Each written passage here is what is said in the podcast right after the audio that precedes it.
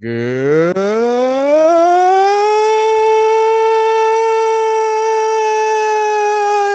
evening, sports zonians. How's everybody doing out there tonight? I am Mike Aglioloro. I am your host for this is Sports Zone. Recording with you live like we do each and every week here via the I-95 Sports and Entertainment Radio Network. We got a good show for you tonight. We'll be joined by Dave Hastings and Eric Dressler in a matter of moments here.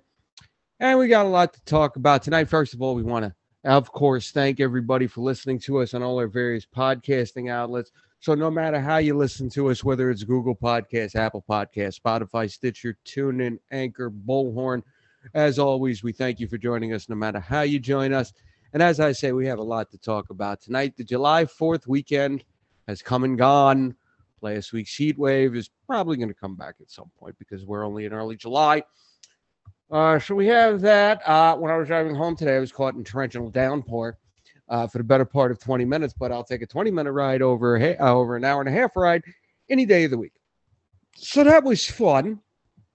But as far as the sports world goes, we get set to begin the NBA Finals. We have the Phoenix Suns taking on the Milwaukee Bucks. The Milwaukee Bucks will likely be playing game one tonight without Giannis Antetokounmpo.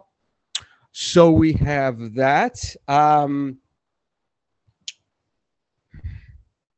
I, I'm wondering whether or not we will talk some of the controversies of the week. We have we obviously have some hockey to talk about. I see Schmelrose getting ready to join us here. Uh, we have the NHL finals to talk about. Um, Schmelrose, I see you there. How you doing? Oh, it's not time for Schmelrose yet. Okay, I apologize. Um, anyway, um, so the Tampa Bay Lightning lost game four, and now the series goes back to Tampa Bay. Obviously, there was the big controversy because the uh, country of Canada still will not allow the friends and family of the Tampa Bay Lightning into the country to celebrate if they were to win on Canadian soil. So there was a, a whole big spiel where I think the mayor of Tampa Bay was kind of, I, I, I am assuming he was joking, but he said something to the effect of, you know, in game four, we kind of want to see Tampa Bay take it easy on Montreal. We want, you know, to get some breaths. However, he phrased it. The idea was throw the game so you can win it in Tampa Bay so the friends and family get to see it. And as I say, I'm pretty sure he was joking. Um, but in one way or another, it happened, and Montreal did win Game Four to avoid the sweep. Uh, so I'm sure we'll be talking some hockey with Schmelrose in a little while. But right now, he's coming on. Let me wait until I see his microphone here. We didn't even mention the fact that last Wednesday was this gentleman's 36th birthday, I think. But Dave Yeah. Hastings is here. Yeah, I thought so. I know you're two years younger than me. Yes, that's correct. Dave Hastings is here tonight, and happy belated birthday to you, my friend. Thank you, Mike. How we doing? Oh, we're doing. We're doing. I think I sent you guys the text earlier. I was driving home and it, the, the sky started opening up and, you know, everything was coming out. And all I was thinking, I had a big smile on my face in this torrential downpour because I'm just thinking I'll be home in 10 minutes as opposed to an hour when this normally would happen. There you go. Hey, Now, that was- take whatever take whatever wins you can get. Absolutely. Absolutely. So we always start the show off with basketball. And obviously we have the Suns and the Bucks NBA finals. But I tell you what, Mister. Okay, we missed your birthday, but we'll pretend this is your birthday. What do you want to start off with tonight? I mean, really, kind of basketball is kind of the basketball and hockey are really your dominant things going on right now. So, uh, I Mm. mean, I, I don't know if I know we want like having Eric on uh, with Larry and Bass. I mean, I, I'll say this much. I I mean, I guess just to have a random random talking point. Mm. but um, we do have uh, the announcement that the Cowboys are going to be on Hard Knocks for the third time. You know, if I had been thinking that's where I would have gone to start it off, because like an hour ago, I was thinking that's where we should start off with, but I forgot. So thank you for bringing that up. Yes, uh, you you brought it up, so you talk first, my friend. Yeah, I, I mean, I was pretty disappointed in it. Like, I Mhm. enjoyed it the first year that they were on. Um, you know, it, it was kind of cool, but like, I don't feel like really any team that's ever done Hard Knocks has a good season afterwards, and Mhm. it's just, you know, they already get Dallas gets more than its fair share of attention without being on Hard Knocks. So just Yep. to add to the idea of more cameras and more attention, like I don't know, I just not a not not a fan of that being the situation as a Cowboys fan. At the same time, like I haven't watched Hard Knocks in a couple years, so th- they'll get a, a viewer out of me since the team I'm a fan of will actually be on Hard Knocks. But I feel like for the most part, that's your dominant um, exp- uh, fan base anyway. With any Hard Knocks season, is it's whoever you know the fan base of that team tends to watch more than anybody else. Mm-hmm. Yeah. Um, I don't think I've ever watched one episode of NFL Hard Knocks. As you know, I'm not really a reality show guy, not really into any of those what real life type things. Lord knows. Well, I got Eric mocking me for the wire. I'm giving him the side eyes for the shows he likes. So, you know, and he he loves all that stuff. This has never been something that interests me at all. Um, and I know this simply because I listened to Stephen A. Smith laughing his ass off about this. So this is the third time the Cowboys have done hard knocks. The first Yep. two times they missed the playoffs. I believe the first one was in 2002 when they went 5 and 11.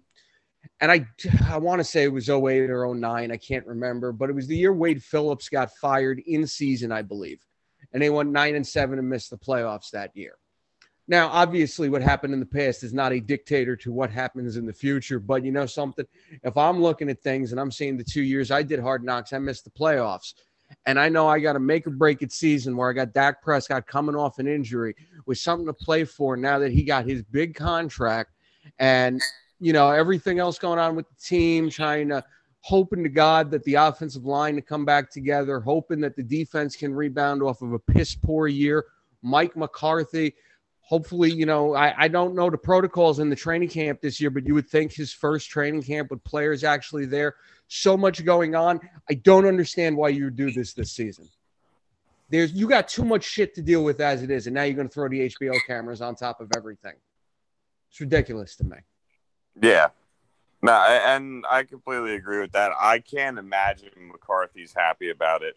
Mhm. Um, I just, I really don't fathom him being a big fan of that. Um, so I- just, yeah, not a big fan of hearing that. I, I was pretty disappointed with that information, but again, I will end up watching it. Um, you know, the one thing I'll say that's kind of cool about Hard Knocks is the, sure, um, the last year that Dallas did Hard Knocks, Danny Amendola was an unrestricted free agent signing. He became a guy that you started to root for and pull for. And then, like, obviously, we know, like, Dallas ended up cutting him. Like, we know the career he ended up having. He, I mean, he thrived with the Rams, he had a solid run with the Patriots. And I mean, you know, he's been kind of tailing off the last couple years, but for an unrestricted free agent to have the type of career he's had is nothing to you know frown upon. So that that's the one kind of cool thing about Hard Knocks is you just kind of get to see these guys like the the guys that don't make the team instead of just seeing a name on a on an article you read that Dallas cut this player and this player and this player. Like you actually get to know who these guys are, see what they go through. Like, um, you know, Didn't the Hard Cowboys Hard find Cole Beasley too? Sorry to interrupt, but it's just weren't I they the don't ones who thi- Cole Beasley? I don't think he was undrafted though. I think he was a draft pick. He was a late round draft pick. But yeah, no, they they got him. Sorry, Yeah, Dave, I- they they found Cole like Cole Beasley was it wasn't um a focal point during their hard hard knock season. I'm going to be honest though. Yeah, uh, yeah. I and- just and- was wondering because you know Amendola was a great find. I was just putting good, small, quick wide receivers that they may have found together. And sometimes things pop in my head and I Mm. blurt them out. Well, first Oh, yeah, off, no, I get what you're saying. Like First- how Just giving Tom them a little credit, guys- you know. Mm. Yeah, like how, how Tom Brady makes guys like Amendola and Wes Welker into Pro Bowlers. Yeah, Well, but fir- you know, like the Cowboys being able to find guys like that, I mean, that gives them a little bit of credit too. You know, uh, Beasley's a really good, going to be a really good piece, I think, in Buffalo this year. And uh, the fact that they found him, you know, first is a late pick, and as good as he is, I think he, he could be as good as a Wes Welker. Yeah. Well, first off, welcome Larry Schmelrose. How you doing there? Um, Good. s- second of Happy to all, see your Cowboys on the damn hard knock. yeah, no doubt. no Yeah, I'm doubt. sure. Would you Yeah. want the Giants to be on there? No, especially not now. Yeah. And second But- of all, I, I will let me say this real quick because I've been trying to say this. I didn't even remember Danny Amendola was a Cowboy undrafted free agent. Didn't even remember that because I don't watch Hard Knocks. That's what made me go, wow, they found him and Colby. You know, know. Yeah. Go ahead though. Go ahead. That's all I had to say. Uh, no, you know, I just I, would say that uh, for me, the, the series, like if you're talking about football series, I thought Last Chance U was way better than Hard Knocks. Um, Which one and then they went to you? basketball. Last Chance U was on Netflix, and they do uh, like a JUCO college. There's Ah, been a okay. few seasons of it. It's real fun to watch. It's guys who have been sent out of D1 schools and things like that. It's way better than Hard Knocks. It goes inside and like how these kids like they try how they try and help these kids in school and and get Mhm. them back to D1 or get guys who maybe needed a year between high school and college to go JUCO. Cool. like uh, before But then they went you go, basketball, yeah, and before I'm not a basketball fan, so I'm sorry about that. No problem. Before you go to Pissing your next, wait a minute. I don't know where he went. Eric was in the room, and I let him in, and now he's gone. So anyway, go ahead. Where'd he go? I don't know where he went. All I know is I did what I was supposed to do. I let him in, and then he disappeared. Maybe he's gonna come back. I will probably come back. Yeah, but let's do the Well, Eric. Tre- Eric I got- Dresser I will mean- be here soon. Go ahead. Melrose, since, since uh, we do got a little football combo going, I have an interesting question. Did you hear uh, about Brandon Jacobs trying to make a comeback as a defensive end? Yeah, I thought it was a joke at first, but apparently there's a couple teams taking it serious. I mean, Here hey, he is. He's, he's a long body and he can move. So Here he I is. mean, I mean, I remember when he when he used to play, and he was bigger than the biggest linebacker on any team. You were like, Mm. "Oh, "Come on." Yeah. Well, he's paying tribute to the Goonies tonight, but Eric Tressler looks like he's staying on for more than a couple seconds here. Eric, how you doing? Goonies never say die. No, I got don't. my childhood nickname from that movie, and uh, oh, you know, paying a little paying a little respects to to Richard Donner. Yeah, that's a good call, actually. Rest in peace, Richard Donner. Goonies, Superman. He was the original Zack Snyder in a way, and all the Lethal Weapon movies. Yeah, rest in peace to Richard Donner. Absolutely. Did a lot Can of I movies, a lot of say- '80s movies. Yeah. I'm happy so- to hear you refer to it too as a child nickname. I'm glad we've put it away. Um, I'm sorry it took me so long personally to put it away, but I'm glad it's a childhood nickname now, and it's not something that we call you as an adult man. You know, So I didn't use it. That's why I went with something different, but still referenced it. But yeah, either way, grew up with the nickname of Chunk, given to me by by, by you know my best friend, one of my best friends still, and uh, you know everybody has since grown a little bit away from from calling me that, but was was like what like Schmelrose mentioned, a, a, childhood nickname and something I am a little fond of looking back because you know was uh you know I had a good childhood I think. And not to mention, I saw Mr. Eric uh, recently this weekend, and I want you guys to know he's looking slim, he's looking trim. Uh, he's been, I think, putting in some hard work because I noticed it, my wife noticed it. You're looking good, buddy. So it's great to see. Thank you, sir. Thank you. I got to meet little Reed. I got to meet Reed, little, little Schmelrose. nice. So it was awesome. Yeah, I got to meet got to meet baby uh, baby Schmelrose. So I was super excited too. I was so happy that you were there, and I got to see you guys. Um, it was awesome. Yeah, Uh, awesome weekend. Well, that's fantastic. And congratulations, Eric, on the work you've put in. While you guys were talking, I was looking up Richard Donner's uh, um, body of work here. He directed The Toy with uh, Richard Pryor and Jackie Gleason. Uh, you guys are going to be very surprised that I've never seen this movie. He directed Scrooged with Bill Murray. Never seen that movie. Uh, he Oh my god! Yeah, yeah, you would think I've seen more Bill Murray movies. I actually haven't. He uh, directed Maverick with Mel Gibson, Ju- Jodie Foster, and James uh, Garner. He directed a movie I loved also with uh, Mel Gibson, Conspiracy Theory. Eric, don't even tell me you've never seen that movie, Mr. Tinfoil Hat. I, I don't. I feel like I have because the, the the movie rings a bell, but I want to say it's probably been 15 years or better since I've seen it. Oh yeah, same here. But it was was Mel Gibson, uh, uh, what is it? Julia Roberts, and the bad guy was Patrick Stewart. Anything? Okay. Yeah. Yeah. it's ringing a bell, like I said, but I, I can't can't quote you anything from it. Mm. All right, fair enough. So we did uh, the movie portion a little early tonight, but that was perfect anyway.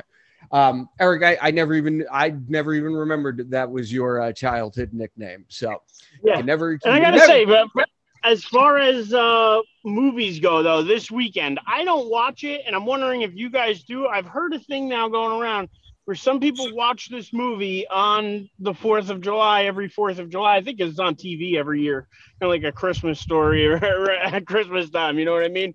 But I'm talking about Independence Day. I fell asleep No, watching it on. I I'm sorry, I fell asleep watching it on July 4th because I saw everybody on Twitter talking about it, and I finished it yesterday. So yes, I did.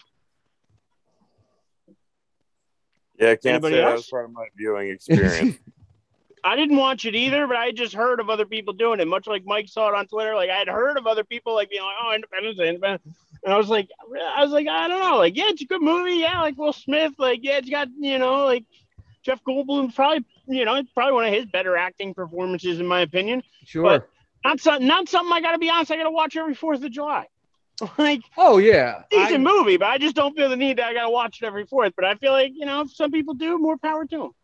Mm. Also, don't- very disappointed in Budweiser. Very disappointed in Budweiser. I don't know if you guys saw their commercial with the No. dude from Independence Day. He did the speech about something different, you know, whatever he was talking about. It was vaccinations and things of that nature. And I was just very disappointed in it. Sorry. Wait, wait. Was it, you talking about Bill Pullman, the guy who played the president and Lone Yeah. Star in Spaceballs? Yes, that guy. Uh, yeah, I didn't see the commercial, and I'm fine with not seeing the commercial. I don't watch that movie every year. I don't even remember the last time I saw it before. Yeah, the last two days. But like like Eric said, I saw everybody talking about it on Twitter, and I was just like, you know, something fucking, I want to see it. I would consider it a personal favorite. I don't know about like top ten, but I'd probably put it in my top fifty personal favorites. Uh, I couldn't. I, somebody asked me the other day what my favorite movies were, and I was like, I honestly can't. I, I don't know how to give a list of that. Well, Ghostbusters is number one for me. I've mentioned that before. So I really hope the third one doesn't suck. Well, that's the thing. will. It's not, not to go too far off the rail, but I'm wondering. I am wondering how that's going. I I know it I, got I delayed. want to root for it. Is it. The kid in me Yeah. wants to root for it to be really good.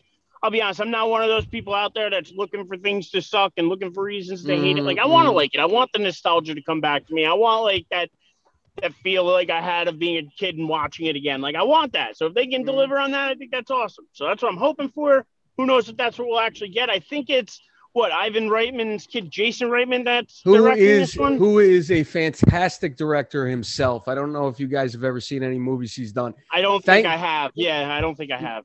I'm going to name two of them. One of them you guys may have seen. The other one you guys probably have not seen, but I've mentioned it before.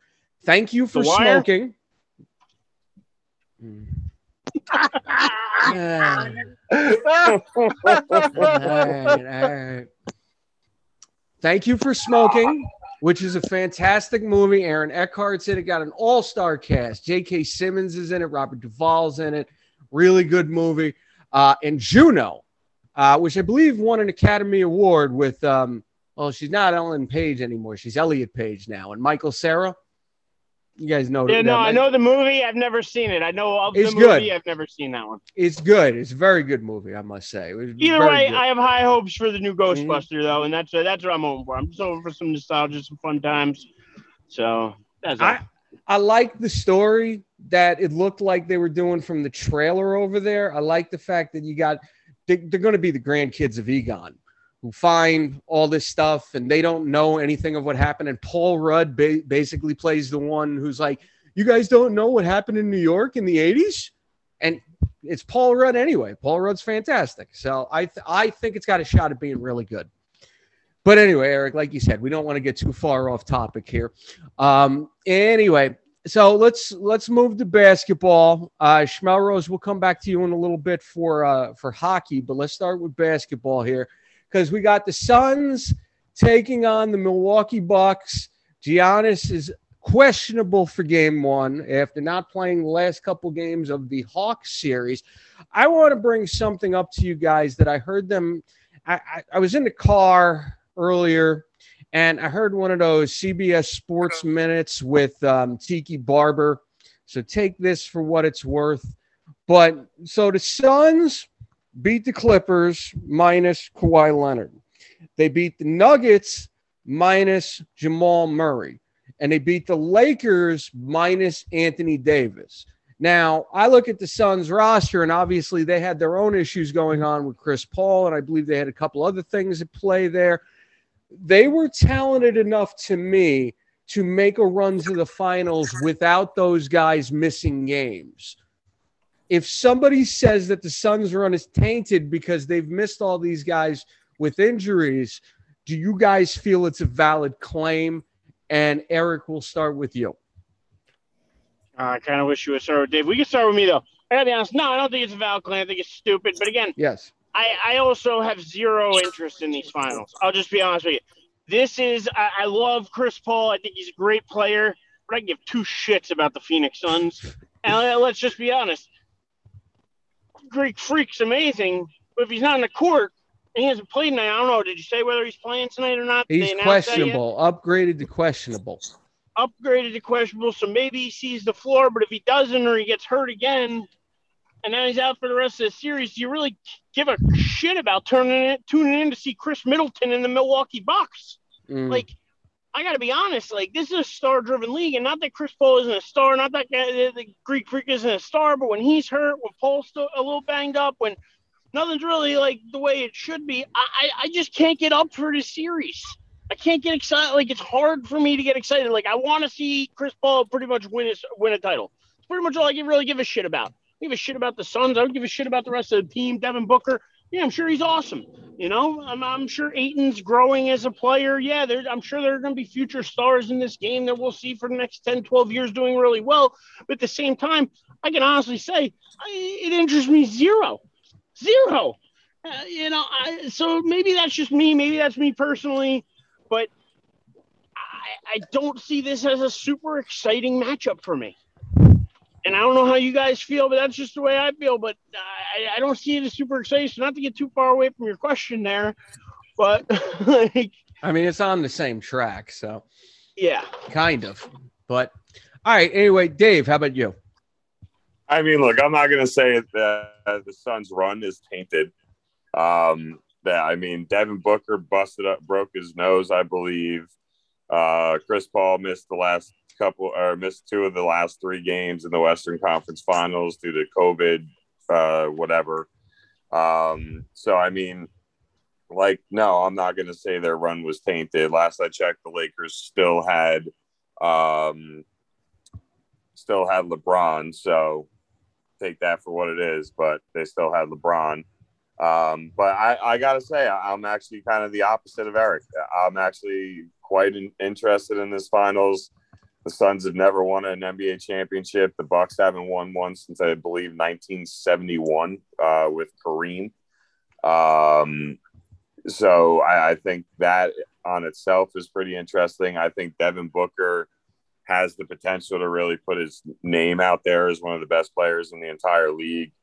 Um, would love to see Chris Paul get a championship. Uh, Giannis uh, I mean, how many years have people said, you know, he, he needs to get out of Milwaukee. He shouldn't sign the big contract. Like, if he can lead his team to a championship, he looks pretty uh, well off after signing his max contract. So, um, I think you got enough storylines. I think you got enough talent that, that you're going to have some really good performances. And more importantly, I think these teams are really well matched. So, I think you're going to get some really good games. Um, and that's, you know, really what, what I'm watching the game for. And, uh, I saw it the other day. It's the first time in 11, 10 or 12 years that either LeBron or Steph Curry haven't been in the finals. Like, hmm. nothing wrong with taking a little change of pace and checking out another road. We'll we'll get back to normal next year. I have no doubt about it.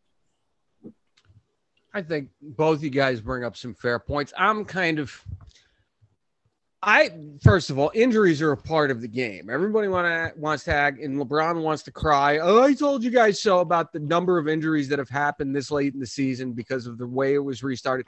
No, shut up.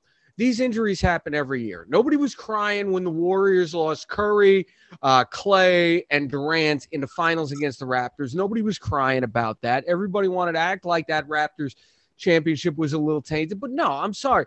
Injuries are a part of all sports. It's next man up. It's how you perform under the pressure of not having one of your top guys. Okay, so you just deal with it as it is. Milwaukee has faced some teams that couldn't withstand having their guys down either. I don't hear anybody saying that theirs is tainted because now they're without Giannis too, possibly. So a championship's a championship. It's a struggle. It's a grind. It's a, to get there, and every season is a marathon. They're, the Suns are the ones who outlast. They're the ones who deserve the championship. That's how I look at that. As far my as thing, you know, is that this is going to be. I'm just going to be honest. I, this is honestly how I feel. This is going to be the lowest rated finals in probably the last eight years or better, ten years probably. This will be the lowest rated NBA finals they don't have any big market that's going to carry this game. If you think the people in New York are really going to care about what the Suns and the Bucks are doing, I don't think it's going to carry that market. Let me ask I don't you think something. It's going to carry. I don't think it's going to carry the LA market when they're bitter about LeBron and how that season ended. Now the Clippers and everything else.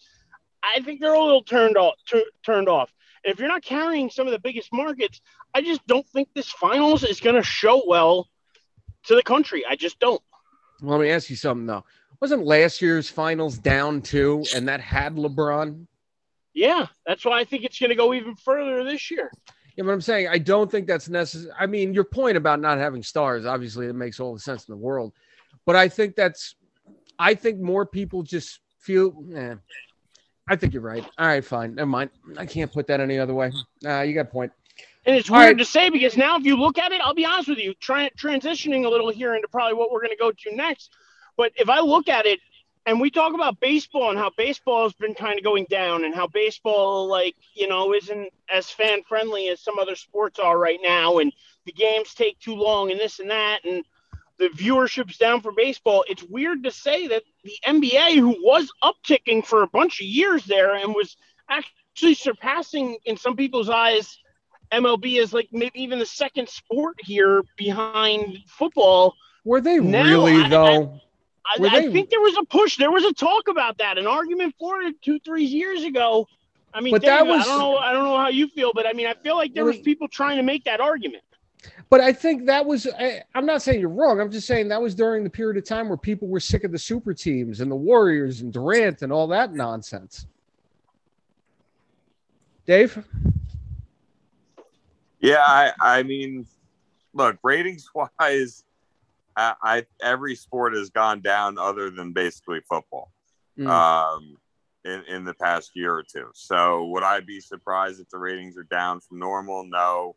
Do I think Eric's spot on with the fact that the larger markets, the I mean, hell, Chicago and Milwaukee are, you know, technically division rivals. So do I, you know, do I think anybody in the Florida markets or, you know, the Houston market or the Dallas market or the LA markets, like no, they're, they're not going to carry the series enough to make the ratings look good. But again, I, I still think if you're a basketball fan, I mean, you're going to watch at least some of these games. I mean, especially like how many basketball fans have grown up with Chris Paul, you know, as the best point guard in the league. Like, there's going to be a lot of people that are just watching just to root for him and see him get his first title. And I mean, I was reading before uh, Crowder is literally the only player on either roster to ever be in the finals.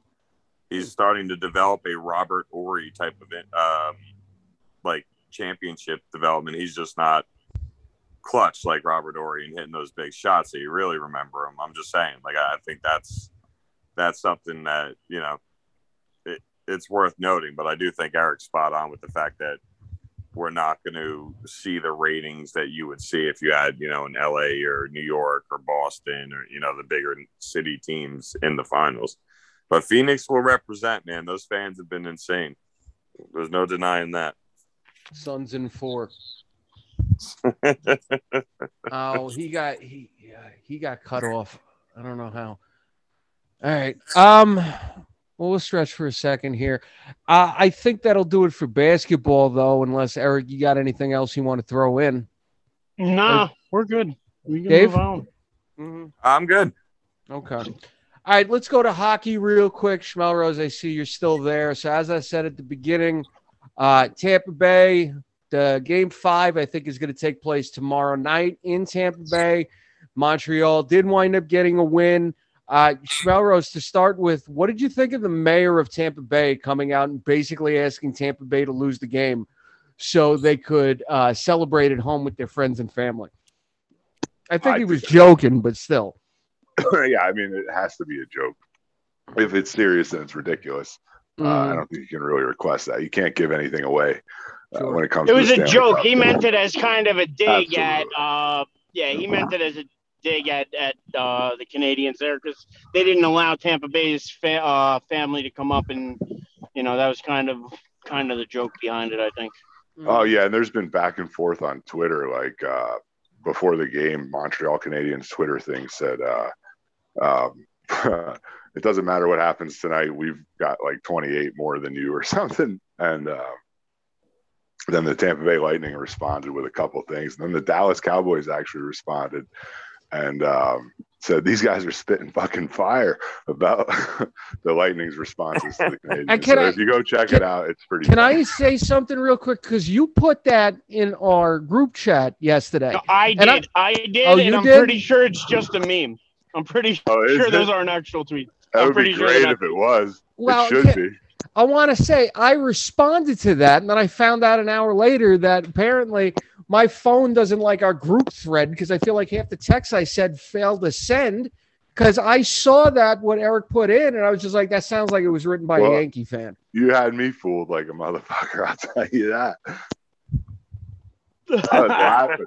I was dying. I was laughing looking at that. I was like, man, that's great. I, that Hey, just sounded, it just sounded like the head of Yankee PR, Montreal decided to borrow him for a few minutes and be like, hey, that's the line you guys use all the time, right? You don't care if we borrow it for a minute? Yeah, sure. Well, you Nothing. know, okay. um, all right. I'm pre- I'm like 99% sure this thing, you know, I think we all are. This thing ends in Tampa anyway. And Mhm. uh, if anyone would think that somebody would throw a game, I mean, consciously, no. Nobody would actually go out there and be like, ah, No, we'll just go out and lose, right? No, but no, in not at all. back of your mind, when it gets down to the third period and you're up three nothing, and you're like, "Listen, we can go back and celebrate this one with our family." I don't know. Maybe you don't go as hard. You're not like purposely, but in the back of your mind, you never know. Who knows? So, But, so uh, wait a Plus, minute. I'll be minute. honest, this Tampa team hasn't lost back-to-back games in over two years in the playoffs. So it's Mm, I, I, I just think it would be hard for them to go home because then they're gonna have to go home. They're, they're gonna have to lose every the rest of the game. They're gonna have to lose four straight. That's just something they don't do.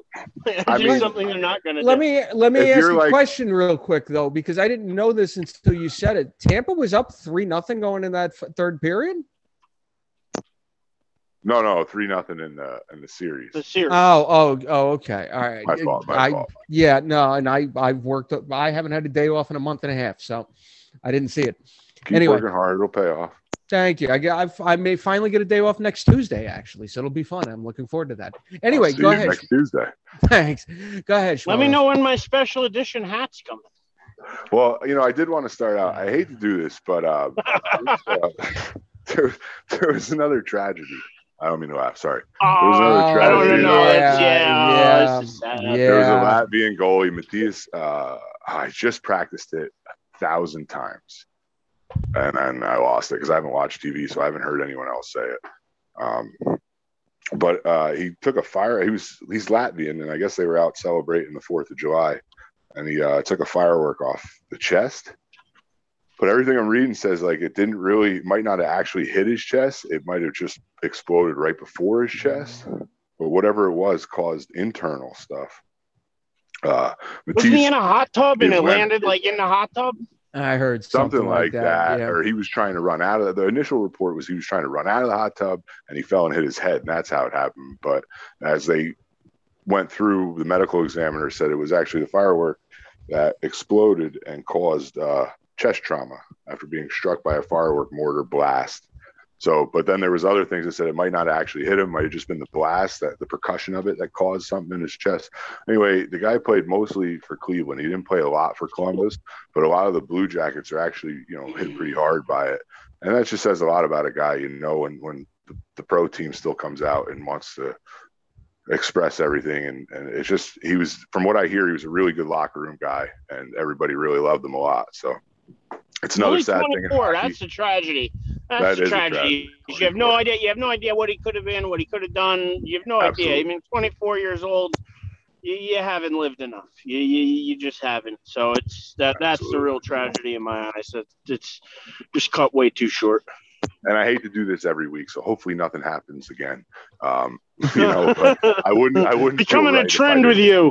I, it wouldn't feel right if I didn't talk about it. You know, so uh, you know, just that there's that guy, and uh, you know, I feel bad about that happening, and uh, you know, celebrating our holiday, and then he dies, 24 years I old. felt like, bad because all never know. weekend long I was laughing at JPP memes, and then all of a sudden this happens, and all of a sudden I'm like, oh no, that's just not as funny anymore. Yeah, no more memes. But um, as So far as you, so you did this. You did this, is what you're trying to say, Karma. whoa, that's a lot We're not gonna go a there. Oh, stop! Yeah. Whoa! We're Did I not go going too that far? far. Did I go too far? I'm sorry. All right. So, but as far as the series goes, like again, 90, 98% sure it ends in, in Tampa uh, next game, but you never know. Can't count them out. Somebody's eventually going to come back from down 3 0 within recent history. So, we're going to see it happen eventually. Maybe it could be this year. So, keep watching. Hopefully, Montreal finds a way to extend the season as long as possible. All I want is a game seven, and I'm good from there. But like Eric said, it's hard. You know, they haven't lost two back to backs in two years. So now you're asking them to lose four in a row. That's real tough, man. Real tough. Yeah. Uh, especially with I- the experience of that team. Like that's the, that would be the hardest thing. Is like that team. Like they, you feel like if they, would battle that adversity, even if they lost three, like they're not going to lose four. They're not going to lose game seven at home. Like I just No. feel like that team is too too strong, too well built, too too experienced right now to to go through something like that. They made a couple moves last year, bringing in Maroon and and Coleman at the deadline. Coleman was at the deadline. I can't remember if they signed Maroon preseason. Um, and those two moves, I believe, are what keeps them going. I don't know if you guys saw Blake Coleman score a monster goal uh, in the air, midair. Uh, he took a pass from across the ice and just dove in midair, put it in the back of the net. It was a beautiful play. He did one like that last year, so he seems to find a way to score these amazing effort goals at least once every playoffs, uh, and that's huge. I mean, it's uplifting for your team. The guy kills penalties, uh, and like Eric had mentioned last week, we don't talk enough about Vasilevskiy um, because he stole two of those games. Uh, I believe at least one of them of the last three, uh, two games. So you know, uh, you don't talk enough about Vaz because they're so good in front of him. And uh, so the guy doesn't get enough credit. So he definitely gives himself a chance at a Conn Smythe, like we talked about last week, but which is the most valuable player of the playoffs. But um, I really think it's going to go to Kucherov, to be honest. Uh, he's been banged up and he just keeps coming out and putting up points. Uh, he's putting out a, an effort like you wouldn't believe. Uh, I don't think anybody really knows the extent of his injuries. I know he's left a couple of games. For a guy like that to be leaving it more than once in the playoffs, he's he's playing with something. Something's nagging him, and he's still going out there and putting up monster numbers. So honestly, if Tampa puts it away, which we all are pretty sure they're going to do, although I'm still going to ride my pick of Montreal going into the series, which looks pretty silly. Um, if Tampa puts it away, I think we're going to see Kucherov get it this year. no doubt. All right. Uh, I don't know if that will do it for us on hockey. Does anybody have anything else they want to throw in, Dave? You we got to kick it to Dave. See if Dave. I just said that. I thank you, Dave. Go ahead. I mean that that game winning goal last night was sick. Um, talk about a hell of an effort play in overtime. Uh, that game itself was tight. But yeah, I think Tampa Bay does put it away uh, in Game Five, which good for them. Get to celebrate in the city, have everybody have a good time. It's always fun um, watching your team win a championship, especially uh, to do it back to back. So, um, but yeah, I, I think looking at Tampa, they're just a better team, and I think Schmelrose has broken it down for us uh, as well as anybody could. So, um, but yeah, that game-winning goal last night was just uh, it, was, it was a lot. of She had the game on and got a chance to watch it, so um, a lot of fun to watch, and it was really great to uh, at least see them get one win. I mean, after he scored the goal, he like slid like another 15 feet. It was awesome. Nice, nice. Like I said, I haven't had a chance to to watch too much hockey. I've had too much going on. But all right, man, Schmelrose, do you have anything else you want to throw in, brother? Well, we're looking at whatever whatever the last game is um, of this playoffs is a, is the closing of a chapter in the NHL. Uh, they did a very nice piece. You could probably look it up on YouTube with Doc Emrick uh, last night uh, just talking about the start. I think it was 2005 when NBC Sports took it over. Um, and really, they did do a lot. You know, they they got that space in the glass where they put Pierre Pierre, which I may not be the biggest Pierre fan, but it gave some fans some inside access to some things that went on between the benches and what was going on on the ice and what players were saying. Um, they created the winter classics um, so nbc sports they really did a lot of good things for the sport of hockey and it's it's I mean, listening to Doc Emrick talk about it, I didn't realize it until I watched that last night and I watched their pat on the back. And to be honest with you, they patted themselves on the back and they absolutely deserved it.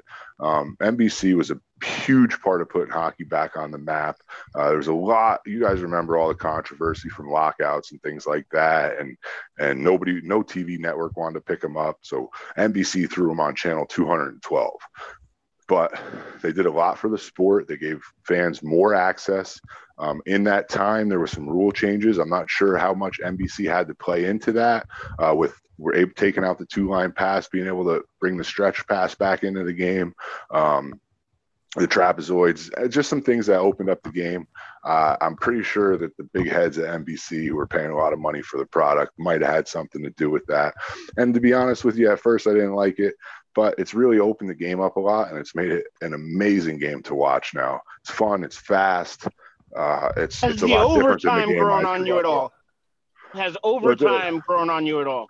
Dude, as long as they keep doing continuous overtime and um, in the playoffs. That's all I care about. I do like the three on three. It's fun to watch. It's all grown on me. You know, uh, I, I have learned something about myself is that I'm not a big fan of change, and I'm working on that. Uh, I'm working on being able to change and and accept change a little bit better and not freak out so much when it happens you know so a lot of my reactions were knee-jerk gut reactions when a lot of these rule changes came in um, an example that is off the rail a little bit but in youth hockey they used to hit at the Pee Wee level, which it goes mite, squirt, Pee Wee, bantam. Um, Pee Wee level is about age 11 to 12, 13. And then bantams are 14. They pushed the age you could hit back to 14. And I was worried that you're going to have bigger guys learning how to hit when they didn't know how to control their bodies.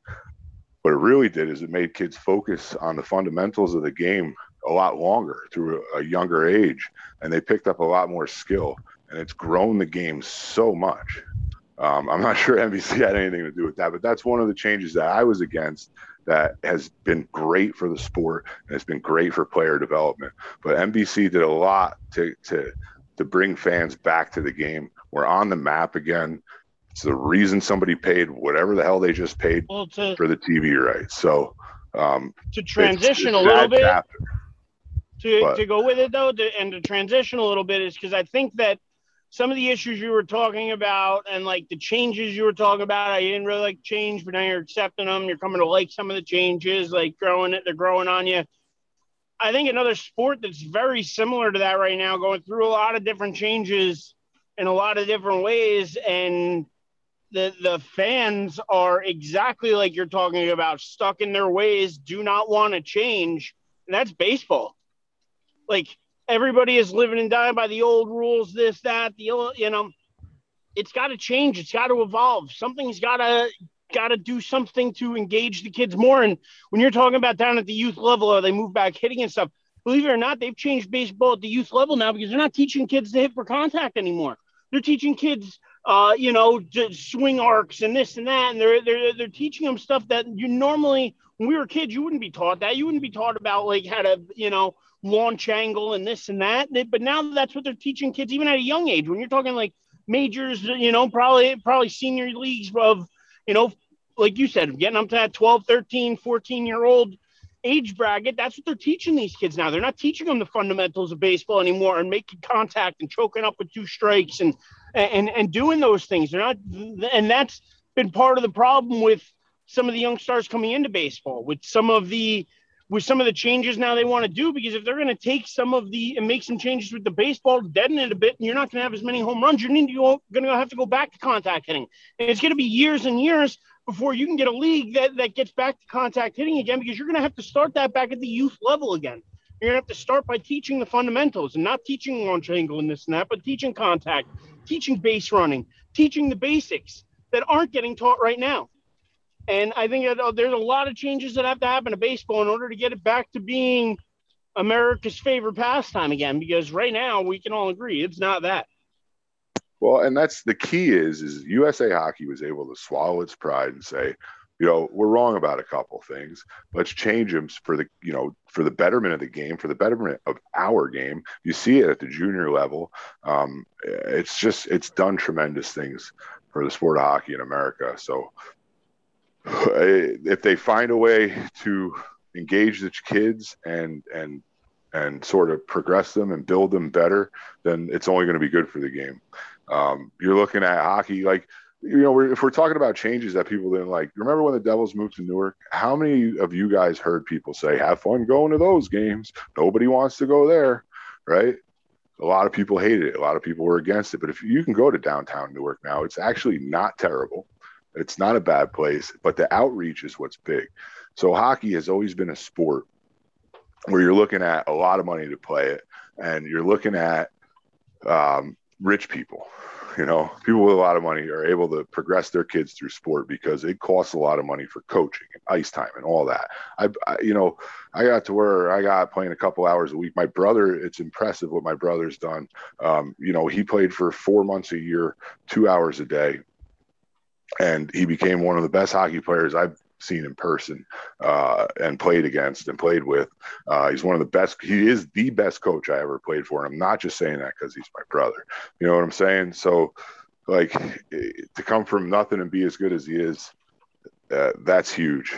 Um, but now it, it, that doesn't happen as much anymore. But with the outreach of what the Devils are doing, is they're going into these communities where people don't have money, and there's a lot of hockey programs that do this that are going into these cities, um, and they're giving kids opportunity that they wouldn't necessarily have, which is also helping to grow the sport, which is why you're seeing it possibly surpass basketball one day uh, as number three on the list, which is what I've been striving for for so long. And now we got ESPN. So we'll see what happens.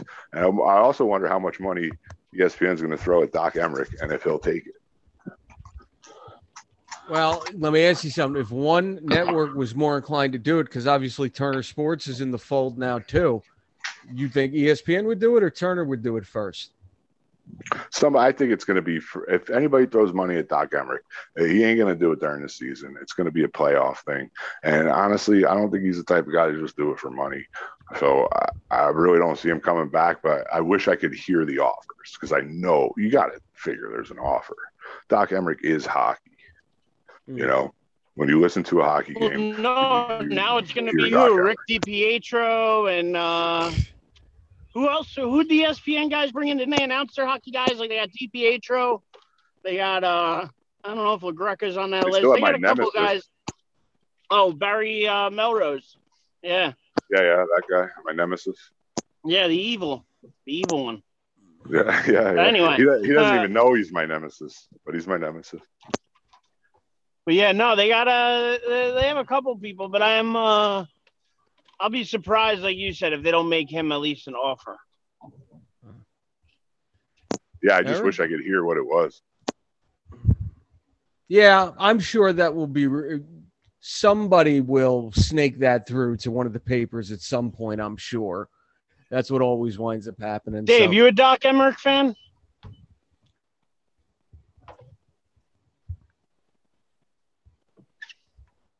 Did we lose Dave? I know he's still there. I just think he might be preoccupied at the moment. Sorry. Yeah. No. How, how do you not like Dick Emrick? I mean, I think you said it perfectly. He- He is hockey. Is it Dick or Doc? Doc. He meant Doc, Doc. sorry. You hit me with a random Dick instead of a Doc. hey, gotta Hey, keep, Richard. gotta keep everybody on their toes. All right, man. Schmelrose, you got anything else to throw in? Uh, no, that rambling rant was about it. Sorry. All right, man. you're. So I think that will do it for the hockey portion for tonight. Schmelrose, as always, thank you very much. Uh, I'm not kicking you out, so I'm sure you'll stay with us for the rest of the show. Well, boys, I'm very. Today was uh first day. Uh, my my wife went back to work, so it was daddy daycare day, Nice. and it went really well. And uh, he just woke up from a nap, so it's time to go for a walk. Beautiful. Oh, nice. Enjoy. So, All you guys right, have a Schmel. great night, and thanks again for having me on. I really appreciate it. Uh, I You got enjoyed, Time, sir. and um, to my lover Dave, happy birthday. Thanks, Melrose. Always a pleasure, my man. Big hug next time I see you. Hmm. Oh, I, I always look forward to those. Big COVID hug. All right, Larry Schmelrose, everybody. Love you All guys. Bye. Later, man. All right. So I guess we will move on to baseball here. And Eric, I'm sure you got a lot of things to say, but I want to start. I don't have anything off- to say. No, we're not. We're not starting the show. We're not. We're not ending the show like this, like you do every week. Uh, we're talking, out Eric. Eric, we're, ta- we're talking. Pick- We're it's pick on talking. Yankee, Eric and Oh, Yankees stop! time. Really? It's now Really? me because we're Re- one game over 500. Again, I can't complain about this team anymore, and I've complained. Let me say what. We Let me say. Let me change. say what I was going to say, please. Thank you. So the week started off last Wednesday, and the Mets were blown out by the Atlanta Braves, twenty to two. And then you turn to the other channel, and the Yankees had beaten the shit out of Shohei Ohtani. They scored seven runs out of him, kicked him out of the game in the second inning. Aroldis Chapman comes in, and then he gives up seven runs, blows an eight to four lead, and the Yankees lose that game eleven to eight. And this was right be- before July first. And we know what happens on July 1st. Eric, you want to bring it up? That's fine. I'm just going to say it was July 1st. So, Eric, I have a question for you here because this is something I really want to know your perspective of.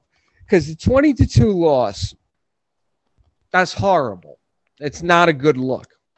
But I think you and I know blowouts happen in baseball to the point where the Braves, the team that blew out the Mets, has been blown out themselves twice over the last week. I believe they lost 11 to 1 last night to the Pittsburgh fucking Pirates, the only team that has scored less runs in baseball than the Mets. So, and I'm not, you- you're going to say I'm saying this to rub salt in the open wound, and I'm not. This is an honest question.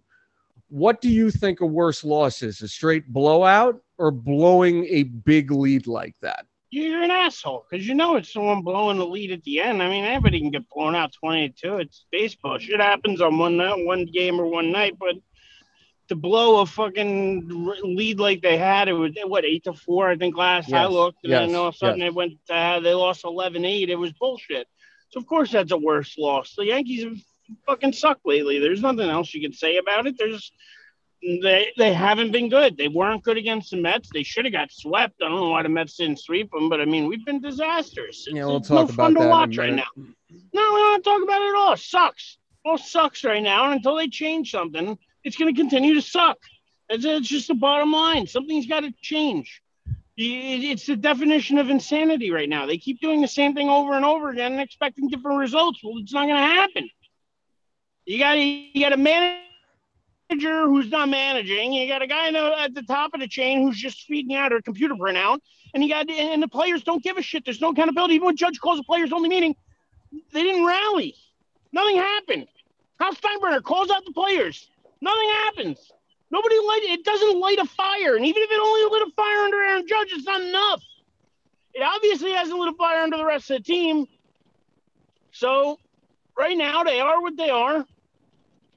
Something's got to change. I think something will change by the deadline. So I think they're going to make moves one way or the other. From everything I'm hearing, there's going to be a shit ton of teams selling. From everything I've heard, pretty much, you know, last few days, week or so, National League is pretty much crap outside of six teams. So uh, there's a lot of teams out there that could be looking to sell, uh, you know, at the deadline. If that's the case, maybe a Scherzer could be moved. Maybe other people could be moved. And if there are moves to be made, and Hal Steinbrenner says to go make them, they'll make them. They got the money to make. They got the money to do it. Yes, they want to stay under the cap. Yes, that's what they're going to try to do at most costs. But if they know that the season's on the line, their their fan base is is about uh, to you know mutiny here. They they got to do something, and they'll do something, and I really believe that. So until that happens, right now they're going to suck. They're going to continue to suck. I think they're going to suck out west. I think this road trip's going to be disastrous starting tonight with uh, the Mariners.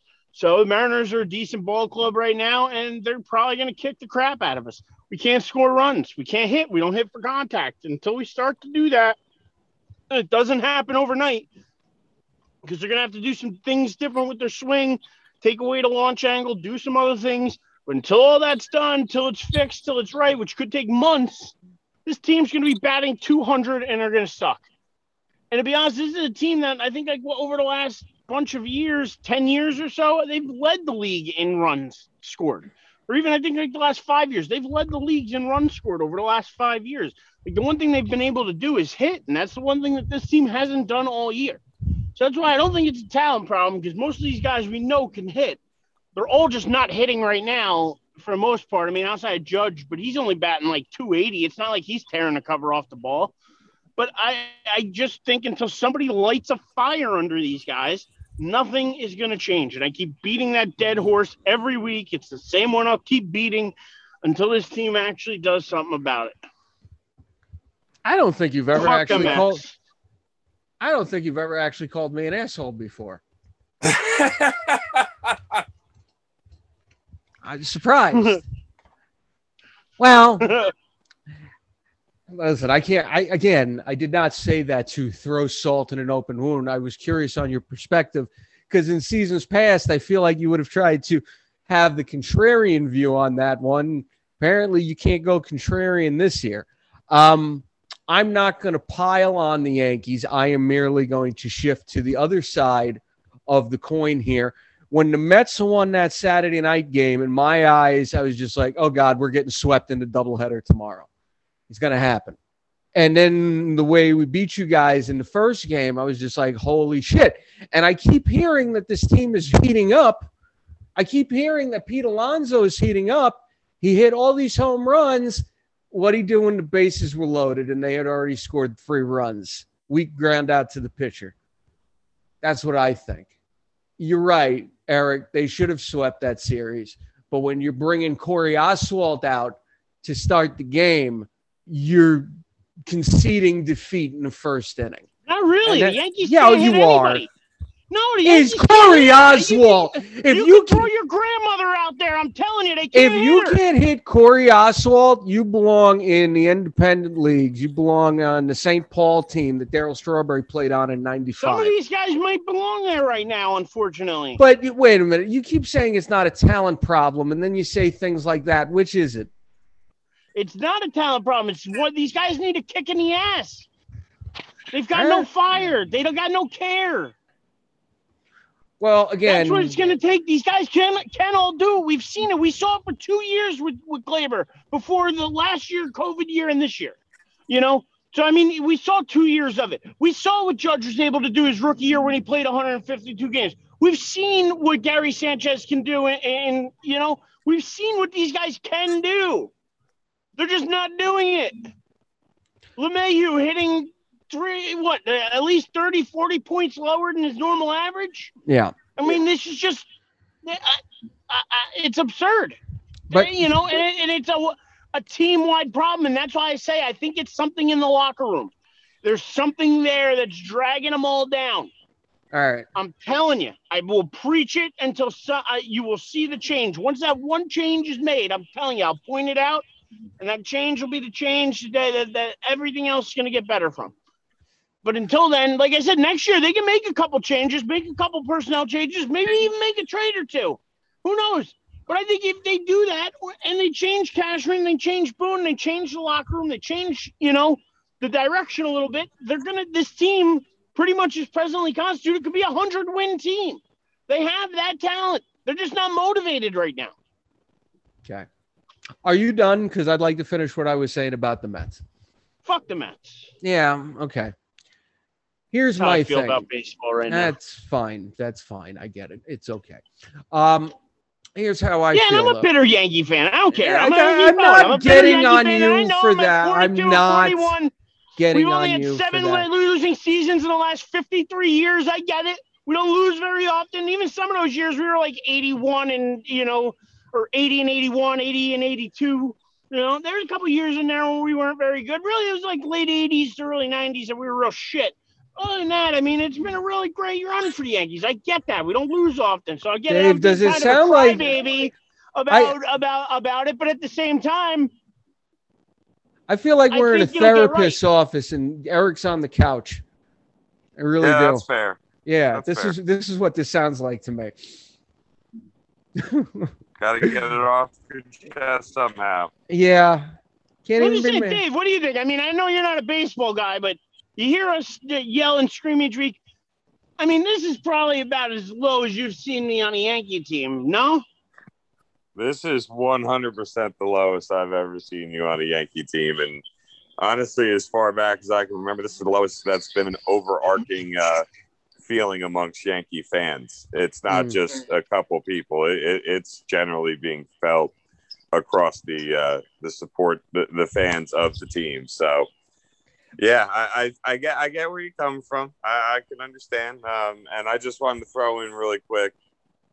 I rather also just get blown out than blow a lead. That blowing a lead just 100% hurts more. I don't re- care. It reminded me of September of 2019 when the Mets had the 10-4 lead against the Nationals and Diaz gave up the seven runs in that last inning. I don't think it was just Diaz. I'm pretty sure Corey Oswalt had a hand in that too. But that's that's what it reminded me of. But I, I, I have to say something here, and maybe because it's a family thing. So this is the lowest we've ever heard you on the Yankees. You still won't say the Yankees have taken a step back this year, though, huh? no, because I don't think they're in a rebuild mode. I don't think they're in a step back mode. Step back think they're in doesn't mean retool. rebuild. Step back No, doesn't but I mean just think- rebuild. I don't think that. But again, then it, it's we're, we're playing semantics with the words. I no, I don't think that they're, you know, stepping back. I just think they need to make changes. I don't. I, I think they could be right there with any of these teams. I think it's still half the year to go, and if they finish the second half of the year twenty games over and in one of the wild card spots or. or Maybe even winning the division. I'll be honest. I don't. I don't think Boston's going to stay as hot as they've been all year. You know, they, they've been a surprise team. Honestly, most people pick them to be bottom of the division for this year. So, I mean, I, I think that there's some things that are going to change around. I don't think it's going to stay this way, but uh, so I can't get too down. No, and I can't say it's a full step back. Again, you give me two years of this, and then I could say, all right, we're taking a step back. We've got to reevaluate. We've got to retool. We got to do this. We got to do that. You could say we're taking a step back at that point. If we're, we're half a season in, I, I'm not saying that. All right, I'm not going to argue with you on it. If you want to say fuck the Mets again, go ahead. But can I say what I want to say about the Mets now? I mean, Yeah. Okay. I gave you the opportunity to say it again if you wanted to. You can't even say I'm not being nice. Anyway, um, my thing and my problem with the fact that the Mets didn't win that last game, outside of the fact that they let Corey Oswalt make the start, is yeah, all right, the Mets are still in first place. They came out of June 15 and 15, which, given the Junes we've seen over the past few years, is as great as we could have hoped for, especially given all the injuries we had. We got all the guys in the lineup back now. Now the pitching's going down. David Peterson, the fourth starter, who wasn't really that good to begin with, now he's out for two months. Joey Lucchesi, the fifth starter, wasn't all that good anyway. Tommy John surgery, he's out. every backup pitching option we've had has not panned out. Carlos Carrasco is Jed Lowrie, the sequel. He's still on a milk carton. Noah Syndergaard probably not going to be back to late August, early September, which I Yeah, can't. but you got three solid guys though. You're complaining. That doesn't. Got three. Wait, will you stop? Will you stop? Will you? Will you stop first? Stop first. right. Stop. Stop. That's great and everything. That's great. Do you say yes? We do, but we still have two days out of five where we have to rely on a pitch on a bullpen that, quite frankly, has pitched entirely over their heads the first three months of the season. And in my opinion, if you're asking the bullpen to get nine outs two days of the week, plus whatever innings the starters don't do, you're playing with fire. It's a ticking time bomb. Plus, the offense itself truly has not gotten going yet, in my opinion. Like Eric, I know you and me used to debate about this offense because it's basically been the same offense the last two or three years. And I know because we got the trade deadline coming up. Should the Mets go for a bat or should they go for a starting pitcher? I don't think the offense gets solved from the outside of the organization. I don't, because I think anybody you bring in is going to wind up looking like more of the same. I think the problem is some of these guys really need to turn a corner and start living up to their potential, whether it's McNeil or Conforto or Nimmo or Alonso or Smith. Again, like what you said with the Yankees, and I know you don't necessarily agree with me on this when it comes to these guys on the Mets. These guys are capable of being star level players. It's time for them to finally live up to the words I've been saying for the last two, three years. It's time for them to do it on a consistent basis. If they're going after anything at the trading deadline, it has to be another starter. It has to be another starter because right now, the only reason the Mets have been in first place for the last two months is because the rest of the division has been shit. And quite frankly, we've taken advantage of woes that the opponents we've played have been going through, whether it's what the Yankees are going through, whether it's the fact that we had some good games against the Padres and the Cubs. We've been lucky so far this season. And my concern is that the luck is not going to continue unless they add some form of reinforcement to the starting pitching and the offense finally starts playing up to its potential on a nightly basis. It can't be a two out of three thing. It has to be consistent. I want to see them sweep a fucking series at some point. It'd be nice. Listen, just be happy they're still in first place. I want them in first place come the end of September. And right now with this team, my concern is sooner or later someone else in the division is going to wake up and go completely past them. The offense has to wake up, and we need a reinforcement at starting pitcher. Tylor Megill has been fine through his first three starts, but Eric, you know this. When a rookie pitcher comes up, if he's got any sort of talent, his first three starts are very good until the rest of the league gets the book on him. And then the league makes their adjustments, and then we find out whether or not the guy's going to sink or swim. That's coming for this guy. He's been good so far. We don't know that that's going to last. We need another starter here, plain and simple. Plain and simple. Go out, do what you can at the deadline, get a rental. Don't give up a top prospect for him. I'm not saying that. But if you're going to make a trade, it's got to be for a starting pitcher, and the offense has to just find its own way. And Eric, can we both agree this Donnie Stevenson thing is fucking stupid?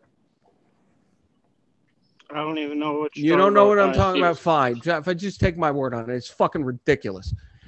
Anyway, all right. Eric, I'm sure you've made your thoughts clear on this. I don't know if you have comments. Dave, do you have anything you'd want to throw in? I mean, Mike, you you got to kind of have a little more of a glass full perspective. I, I mean, you're the Mets are in first place. Uh, even if they just win two out of three of every series, that's still going to give you a hell of a good record at the end of the year. And Dave, do you remember a couple weeks ago when Eric brought up 2007 and 2008? yeah, I'm again. You, you just you don't need. I, I can hear the anger in your voice. And I'm like, I, I I couldn't imagine being this angry about my team I- being in first place. You want me to just be you want me to be honest? I'm really not angry. I'm just keeping things in perspective. Truthfully, I the last month is the happiest I've been in almost a year because I'm not at my former job anymore. So I'm I'm I want I want to lay down for a few hours. I haven't been able to do that yet, but other than that, no, I'm not angry. I'm just being realistic here. This team's been good. Sooner or later, the clock's going to strike midnight, and Cinderella going to turn into a pumpkin. Listen, if you want to I wish know that that's on not right, yourself, but- you know, if you want to wish that on yourself, I'm not then wishing I, I'm not going to feel bad for you when it happens. I'm not going to feel bad for you. If you're going to wish Eric, what's the yourself, rule? What's the and you're rule, not, Eric? if you're not, What's- I'm just saying, but you you you just don't have to be as miserable when they're winning. Like you you could you could be a little bit like I mean, yes, yes, right now, yeah, yes. you know, beat we're, we're, the. We're leading yeah. a bad division. Yeah, you can talk about some things and be positive. Where not everything has to sound like you just got kicked in the dick. I don't think I was doing that, but no, I'm happy that we beat the Yankees. Yay, we beat the Yankees. We should have fucking swept you guys, though. Let's be let's be You realistic. should have. We're pathetic. You know what I'm saying? You put Corey Oswalt out. You you waving the white flag. You're waving waving the white flag. Your AAA team could beat Corey Oswalt, and I'm sure they did because, quite frankly, our AAA team's record isn't very good. Dave, I feel like we cut you off though. I- I'm I'm just I'm just saying, like enjoy what enjoy what you have while you have it. I want to I want to see another starter. I wanted to see another starter. All right, fine. We're done with this. All right. Does anybody have anything else they'd like to bring up tonight? Dave, I'll start well, no, with I you. mean, just oh, on the Yankee point, I will say that that Dave, uh, occasionally I'll get a text from from your old buddy Joey Balls there, and I it's rare because but when we do talk, I got to tell you, every time he's telling me the same things about how much this Yankee team sucks right now, and I'm sure he's probably saying the same thing to you if you've had a chance to talk to him at all, but they suck right Oh yeah, he he's he, he's about it. He's basically as miserable as you are. can I be hit glass half full about something? I want to be glass half full about something here because I was told I need to be glass half full. I want to be glass half full about one thing here. We're talking about the Yankees sucking, and they're one game under over 500. Yeah. That's not a total suck fest. Okay, a total No, suck but that it's not. But that and that's also why I can't say they're taking a step back because we're only through halfway through a season. You're still game over 500. If they would have lost to the Mets and got swept, and they were under 500, if they get to a point where they are under 500, then you know we- it's again we're still just reevaluating. But if they're over 500, you're right. I can't be too depressed about a team that's still in the race. And that would have been that would that would have been some fucking momentum that probably would have put me in a better mood because it'd be like, holy shit, we swept the team. We didn't we didn't just settle for two out of three or two out of two. We actually swept the team. Would have been nice. Yes, it would have been different for both us there, Eric. Yes, I agree with you. But we didn't because Corey Oswalt is shit. And to quote Frank the Tank Fleming from Barstool, Corey Oswalt and his I Heart Losing tattoo. Every time I see that guy, just think I, I just think the Wilpons. Just think the Wilpons. Just we're never that far away from that until we get to a place where we don't have to trot him out every fourth day or every fifth day, whatever it is. All right, maybe I am a little angry. Anyway, all right. Does anybody have anything else? Um, Uh, uh, well, no, just one little thing I want to throw out there real quick because it was a little surprising to me, only because I would think that he would be higher on the list, even though I know he's only a rookie. But did see that Lawrence signed his rookie deal worth whatever amount 58 million, 38 million, whatever it was worth. Mm, And it makes him apparently over the next whatever years, whatever, he is the 20th highest paid QB in the league right now. And I was like, hmm, for a rookie, I thought he would have been around top 15 ish for number one overall pick in the draft. But then again, I'm like, I don't know. So I just thought that the number of him being 20th on the list of starting QBs was uh, an interesting spot for him to land. I don't know what you guys think. Well, I guess it's about the rookie slotting system that we have in place now. Because I'm looking at the article on ESPN. Yes, The- it is the the- rookie slotting system, so there wasn't much negotiation there as far as Yeah, what he was going to make. I was just surprised that it comes in at like 20th level. He gets a 24 million dollar signing bonus that is paid within 15 days. I can't feel bad for him. Oh no, no, listen, none of us. Give me feel bad for him. 24 Trust- million. I don't think there's any, and none of the three of us feel bad for him. Like, trust me. Yeah, we I we don't say, feel bad. You I was just surprised at what that number was. That was all. You telling me within two weeks of signing a contract, I get $24 million? Sign my ass up. You could pay me five bucks for the next five years, and I'd take that.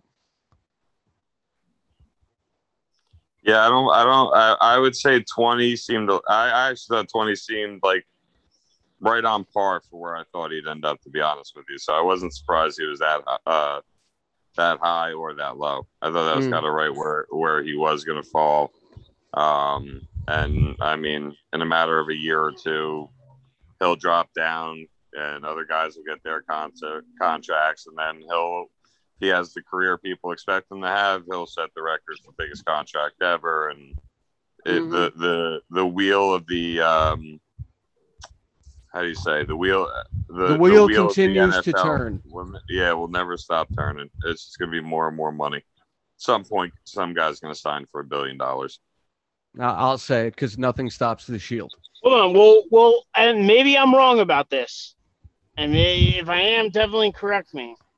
But isn't next year one of the first times, if not the first time ever, the salary cap is actually going down in the NFL, not up? Didn't that already happen this past year? But Uh, I think, went I down. next year. It went down this past year, and uh, for next year, they're projecting it lower than what they thought it would be projected for. But it, with full stadiums this year, I think you're going to end up seeing them being able to increase it back to what they uh, they were hoping for. Because keep in mind, this it's already been announced. All thir- 32 stadiums are expect, uh, uh, approved for full capacity. Well, yeah. But I also Eh. wonder if full capacity means what it used to mean because full capacity, they had the place jammed up with seats. I wonder if they're going to try to space it out or have some more open areas and have try to, you know, incorporate some of that social distancing into the stadiums now. And I wonder if that, instead of you having a 50,000 seat stadium, maybe it's only 45. I don't know. I'm just, I, I don't know. I can't I mean, say that a, because again, I don't know if they would ever do that to take seats away from themselves because that doesn't seem right. Because to me, I'm like, now they want to make as much money as possible. So they want to sell as many tickets as possible. So they probably wouldn't do that. But at the same time, I'm like, who knows? Maybe if they want sellouts every game and this and that, and they want to, you know, I, I, don't know. I'm just throwing it out there. I mean, it's a fair point, and you do have to figure that there will probably be a couple sections for unvaccinated people. So I wouldn't be surprised if the max capacity number is still a hair lower than what it used to be back, you know, before all this. Wouldn't be surprising. I'm sure the NFL will fight that though, tooth and nail. Oh, they, Yeah. they're they're going to do everything they can to pack every single person and fill that stadium. Mm. I have Yeah. no doubt about it. Even if it involves Question is, will you guys go to any games sign this year? waivers. Will you guys I try to go to any won't. games this year? No. I haven't I haven't been to a football game since I was like 12 years old, and it was a Giants game actually. So yeah, I don't see that changing this year. Uh, Giannis will play tonight. Okay. All right. We'll see. We'll see what he can do. I know uh, they were trying him out. They showed something about him going through uh, work warm ups. So we shall see. All right. Does anybody have anything else they want to bring up? Um, Anything? Big Brother starts Wednesday. I'll say that, and still enjoying Loki. So that's about all I got for you guys, though. All right, you make fun of my TV choices every week. What else do you want to bring up? I'll let you. I'll let you go for a little while. I already brought it. I already brought it up. I, I just said Big Brother starts on Wednesday. I'm watching America's Got Talent right now, which I always just find entertaining, you know. And uh other than that, Loki, like I said, is entertaining. I did see. Did I tell you guys I saw Fast Nine? I think No. you said that. Yeah. Oh, I don't know if Dave was with us last week or whatever. Oh uh, yeah, no, you're right. that. You're right. I did see Fast Nine. Dave, did you see Fast Nine? No, and I won't. All right, good. It's So, not worth it. You, you won't. You, So it, yeah, you. I was gonna say you won't ruin anything for me if you tell me about it. No, no, I don't need to tell you anything. It sucked. It, it's it was it was it, it was one where I'm like they are just milking this franchise for as many movies as they possibly can. Like as long as people are gonna show up with their 15 bucks, you know, at the movies and pay for a ticket, they're gonna keep putting out this garbage. And my wife will keep dragging me to it because she likes The Rock and Vin Diesel and Jason Statham and the rest of these guys. but it's straight garbage. All right, that's what I expected it to be. So I am going Yeah. to see Black Widow on Sunday with mom. So I'll let you guys know what my thoughts on that are. Yeah, I'm debating on if I'm going to go and see it or not. Janice did offer to go with me to see it. I, I just I'm torn on it because I haven't. I not that I've seen any spoiler reviews or anything, but like the non-spoiler reviews I've seen for it have not gotten me very excited about it. Oh, Black Widow. I'm waking up three Yeah, hours Black before Widow. work to watch it. I'm looking forward to it. Fuck what everybody else is saying, man. I'm looking for, forward to it. I'll look forward to it until I see a reason not to be. I don't care. I don't care. I do like Scarlett Johansson as Black Widow, so I, I'm not I'm not like I mean, down on it or anything, but I just I, I don't know. I- I It's want- the first Marvel movie now out after the whole thing. It's been two years plus. I don't know. I just I'm hoping that I I'm hoping I just go in and enjoy it. That's what I want to do. It's just I'll be honest. I went into Fast Nine thinking like, listen, as long as it's just an enjoyable movie, who gives a shit? Like it was not really like super enjoyable. It was like, eh. Like, all right, how much longer is this thing? Like, I just hope that's not what Black Widow turns into for me. Like, I'm hoping I, I just go I in mean- and it's a fun time.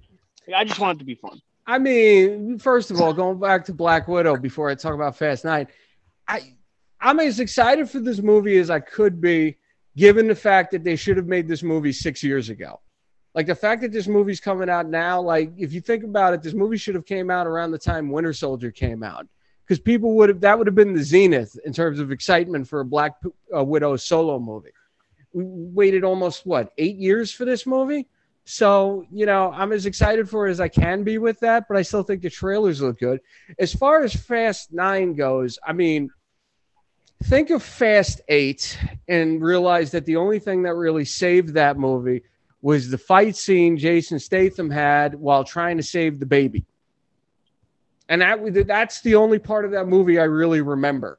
Uh, besides the fact that apparently uh, nine cars surrounding an individual when fire is um, coming can save the individual from being burnt to a crisp. And that's all I remember about that movie. Nothing, huh? Okay.